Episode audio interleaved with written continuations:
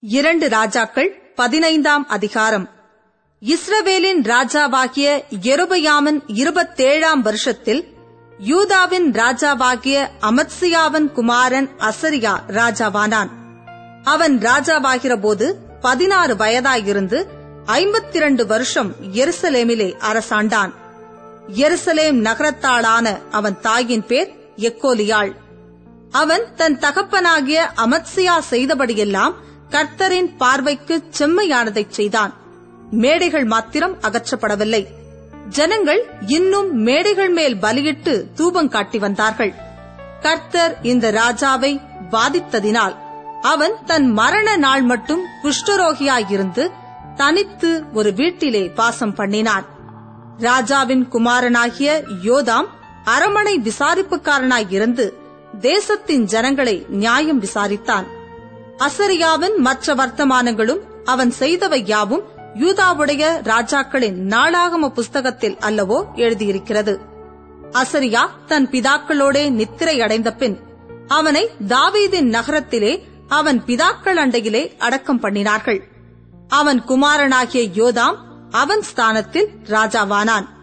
யூதாவின் ராஜாவாகிய அசரியாவின் முப்பத்தெட்டாம் வருஷத்திலே எருபயாமின் குமாரனாகிய சகரியா இஸ்ரவேலின் மேல் சமாரியாவிலே ஆறு மாதம் ராஜ்யபாரம் பண்ணி தன் பிதாக்கள் செய்தது போல கர்த்தரின் பார்வைக்கு பொல்லாப்பானதைச் செய்தான். இஸ்ரவேலை பாவம் செய்ய பண்ணின நேபாத்தின் குமாரனாகிய எருபயாமின் பாவங்களை அவன் விட்டு விலகவில்லை. யாபேசின் குமாரனாகிய சல்லும் அவனுக்கு விரோதமாக கட்டுப்பாடு பண்ணி ஜனத்தின் முன்பாக அவனை வெட்டி கொன்று போட்டு அவன் ஸ்தானத்தில் ராஜாவானான். சகரியாவின் மற்ற வர்த்தமானங்கள் இஸ்ரவேல் ராஜாக்களின் நாளாகம புஸ்தகத்தில் அல்லவோ எழுதியிருக்கிறது. உன் குமாரர் நாலாம் தலைமுறை மட்டும் இஸ்ரவேலுடைய சிங்காசனத்தின் மேல் வீற்றிருப்பார்கள் என்று கர்த்தர் எகுவோடே சொன்ன வார்த்தை இதுதான். அப்படியே ஆயிற்று. யூதாவின் ராஜாவாகிய உசியாவின் முப்பத்தொன்பதாம் வருஷத்தில் யாபேசின் குமாரனாகிய சல்லும் ராஜாவாகி சமாரியாவில் ஒரு மாதம் அரசாண்டான். காதியின் குமாரனாகிய மெனாகேம் திர்சாவிலிருந்து சமாரியாவுக்கு வந்து யாபேசின் குமாரனாகிய சல்லூமை சமாரியாவிலே வெட்டி கொன்று போட்டு அவன் ஸ்தானத்தில் ராஜாவானான்.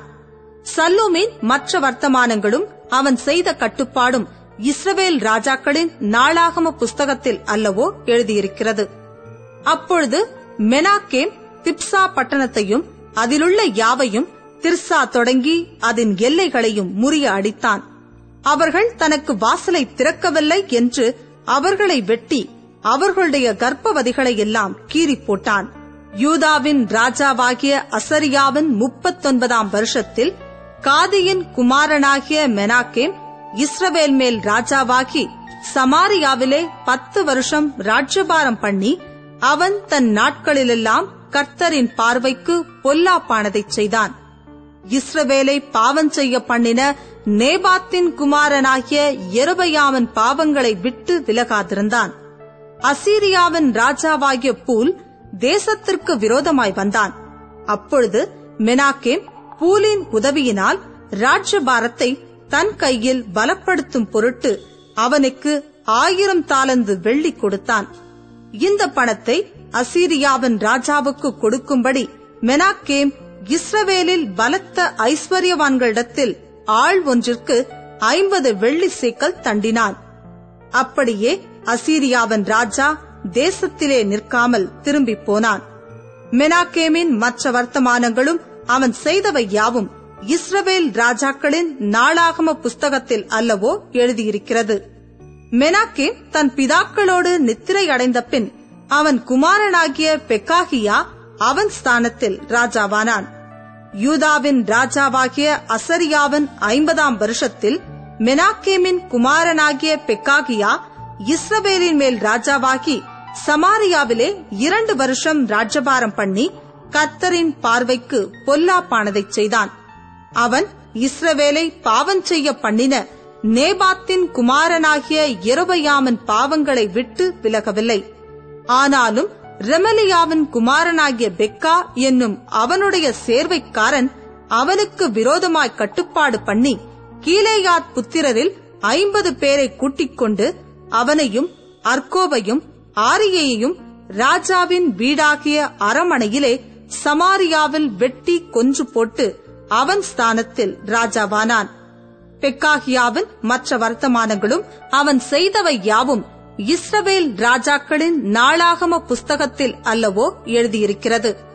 யூதாவின் ராஜாவாகிய அசரியாவின் ஐம்பத்தி இரண்டாம் வருஷத்தில் ரெமலியாவின் குமாரனாகிய பெக்கா இஸ்ரவேலின் மேல் ராஜாவாகி சமாரியாவிலே இருபது வருஷம் ராஜ்யபாரம் பண்ணி கத்தரின் பார்வைக்கு பொல்லாப்பானதை செய்தான்.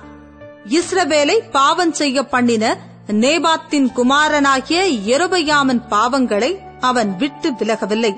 இஸ்ரவேலின் ராஜாவாகிய பெக்காவின் நாட்களில் அசீரியாவின் ராஜாவாகிய திகிலாத் பிலேசர் வந்து ஈயோனையும் பெத்மாக்கா என்னும் ஆபேலையும் எனோவாகையும் கேதேசையும் ஆத்சோரையும் கீழேயாத்தையும் கலிலேயாவாகிய நப்தலி தேசம் அனைத்தையும் பிடித்து குடிகளை சிறையாக அசீரியாவுக்கு கொண்டு போனான். ஏலாவின் குமாரனாகிய ஓசையா ரெமலியாவின் குமாரனாகிய பெக்காவுக்கு விரோதமாய் கட்டுப்பாடு பண்ணி அவனை உசியாவின் குமாரனாகிய யோதாமின் இருபதாம் வருஷத்தில் வெட்டி கொன்று போட்டு அவன் ஸ்தானத்தில் ராஜாவானான். பெக்காவின் மற்ற வர்த்தமானங்களும் அவன் செய்தவை யாவும் இஸ்ரவேல் ராஜாக்களின் நாளாகம புஸ்தகத்தில் அல்லவோ எழுதியிருக்கிறது. இஸ்ரவேலின் ராஜாவாகிய ரெமலியாவின் குமாரன் பெக்காவின் இரண்டாம் வருஷத்தில் யூதாவின் ராஜாவாகிய உசியாவின் குமாரன் யோதாம் ராஜாவானான். அவன் ராஜாவாகிறபோது இருபத்தைந்து வயதாயிருந்து எருசலேமிலே பதினாறு வருஷம் அரசாண்டான்.